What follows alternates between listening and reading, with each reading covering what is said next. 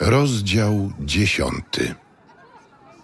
Zaprawdę, zaprawdę, powiadam wam, kto nie wchodzi do owczarni przez bramę, ale wdziera się inną drogą, ten jest złodziejem i rozbójnikiem. Kto jednak wchodzi przez bramę, jest pasterzem owiec. Temu otwiera odźwierny, a owce słuchają jego głosu. Woła on swoje owce po imieniu i wyprowadza je. A kiedy wszystkie wyprowadzi, staje na ich czele, owce zaś postępują za nim, ponieważ głos jego znają. Natomiast za obcym nie pójdą, lecz będą uciekać od niego, bo nie znają głosu obcych. Tę przypowieść opowiedział im Jezus, lecz oni nie pojęli znaczenia tego, co im mówił. Powtórnie więc powiedział do nich Jezus. Zaprawdę, zaprawdę powiadam wam, ja jestem bramą owiec. Wszyscy, którzy przyszli przede mną, są złodziejami i rozbójnikami, a nie posłuchały ich owce. Ja jestem bramą. Jeżeli ktoś wejdzie przeze mnie, będzie zbawiony. Wejdzie i wyjdzie i znajdzie pastwisko. Złodziej przychodzi tylko po to, aby kraść, zabijać i niszczyć. Ja przyszedłem po to, aby owce miały życie i miały je w obfitości. Ja jestem dobrym pasterzem. Dobry pasterz daje życie swoje za owce. Najemnik zaś i ten, kto nie jest pasterzem, którego owce nie są własnością, widząc nadchodzącego wilka, opuszcza owce i ucieka, a wilk je porywa i rozprasza. Najemnik ucieka, dlatego że jest najemnikiem i nie zależy mu na owcach. Ja jestem dobrym pasterzem i znam owce moje, a moje mnie znają, podobnie jak mnie zna ojciec, a ja znam ojca. Życie moje oddaję za owce.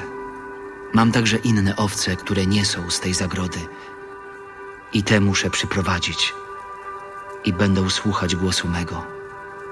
I nastanie jedna owczarnia i jeden pasterz. Dlatego miłuje mnie ojciec, bo ja życie moje oddaję, aby je znów odzyskać. Nikt mi go nie zabiera, lecz ja sam z siebie je oddaję. Mam moc je oddać i mam moc je znów odzyskać. Taki nakaz otrzymałem od mojego ojca. I znowu nastąpił rozłam między Żydami z powodu tych słów. Wielu spośród nich mówiło: On jest opętany przez złego ducha i odchodzi od zmysłów. Czemu go słuchacie? To nie są słowa opętanego. Czyż zły duch mógłby otworzyć oczy niewidomym? Obchodzono wtedy w Jerozolimie uroczystość poświęcenia świątyni. Było to w zimie. Jezus przechadzał się w świątyni, w portyku Salomona. Otoczyli go Żydzi i mówili do niego. Dokąd będziesz nas trzymał w niepewności? Jeśli ty jesteś Mesjaszem, powiedz nam otwarcie. Powiedziałem wam, a nie wierzycie. Czyny, których dokonuję w imię mojego Ojca, świadczą o mnie. Ale wy nie wierzycie, bo nie jesteście z moich owiec. Moje owce słuchają mego głosu, a ja znam je. Idą one za mną, a ja daję im życie wieczne. Nie zginą na wieki i nikt nie wyrwie ich z mojej ręki.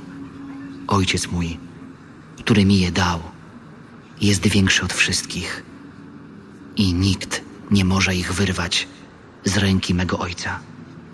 Ja i ojciec jedno jesteśmy. I znowu Żydzi porwali za kamienie, aby go ukamienować. Odpowiedział im Jezus: Ukazałem wam wiele dobrych czynów, które pochodzą od ojca. Za który z tych czynów chcecie mnie kamienować? Nie kamienujemy cię za dobry czyn, ale za bluźnierstwo. Za to, że ty, będąc człowiekiem, uważasz siebie za Boga. Czyż nie napisano w waszym prawie? Ja rzekłem, bogami jesteście. Jeżeli pismo nazwało bogami tych, do których skierowano słowo Boże, a pisma nie można odrzucić, to czemu wy o tym, którego ojciec poświęcił i posłał na świat, mówicie bluźnisz? Dlatego, że powiedziałem, jestem synem Bożym? Jeżeli nie dokonuję dzieł mojego ojca, to mi nie wierzcie.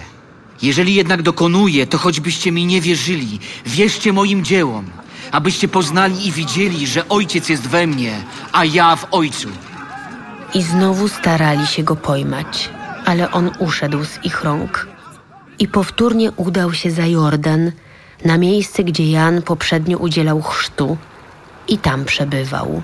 Wielu przybyło do niego, mówiąc, iż Jan wprawdzie nie uczynił żadnego znaku, ale wszystko, co Jan o nim powiedział, było prawdą. I wielu tam w niego uwierzyło.